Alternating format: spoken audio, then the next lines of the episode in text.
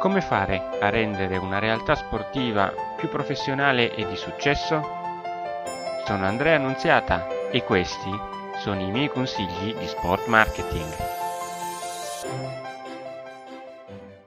Cari amiche ed amici di Consigli di Sport Marketing, un caro saluto a tutti voi.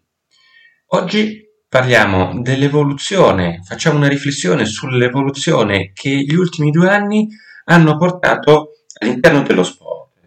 Già perché prima la crisi di Covid e poi l'arrivo sfortunato della guerra in Ucraina hanno modificato in maniera significativa quelli che sono alcuni degli approcci che si hanno all'interno delle società sportive.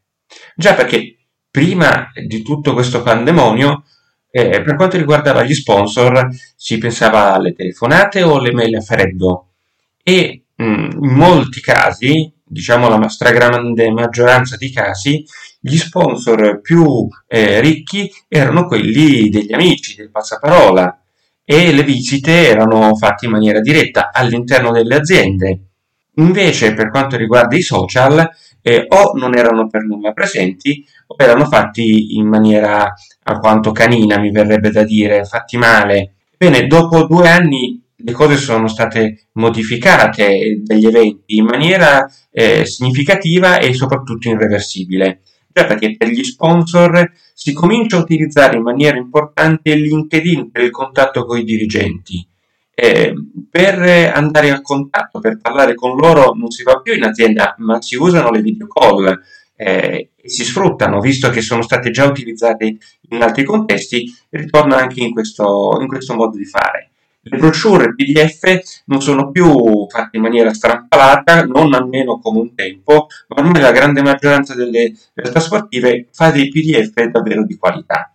E i social sono sostanzialmente anche all'interno delle sponsorizzazioni, oltre alle maglie, perché oramai la visibilità di semplice maglia si è compreso che non ne basta più.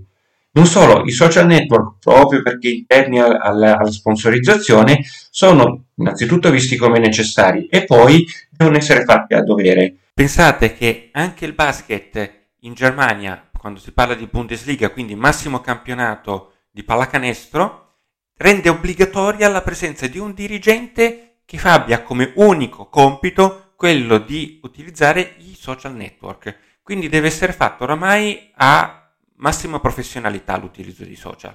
Non solo, in questi 2 anni sono cominciati a venire fuori anche nel mondo sportivo terminologie come NFT, e-sport, blockchain, metaverso, tutte attività assolutamente innovative e dal futuro ancora incerto in qualche maniera, che saranno nei prossimi anni frutto di una profonda analisi e di un profondo anche mutamento rispetto a quello che è l'utilizzo che abbiamo oggi. Bene, per oggi la riflessione termina qui, è tutto. Conto di avervi come ospiti, come ascoltatori, anche la prossima volta. Un caro saluto a tutti voi.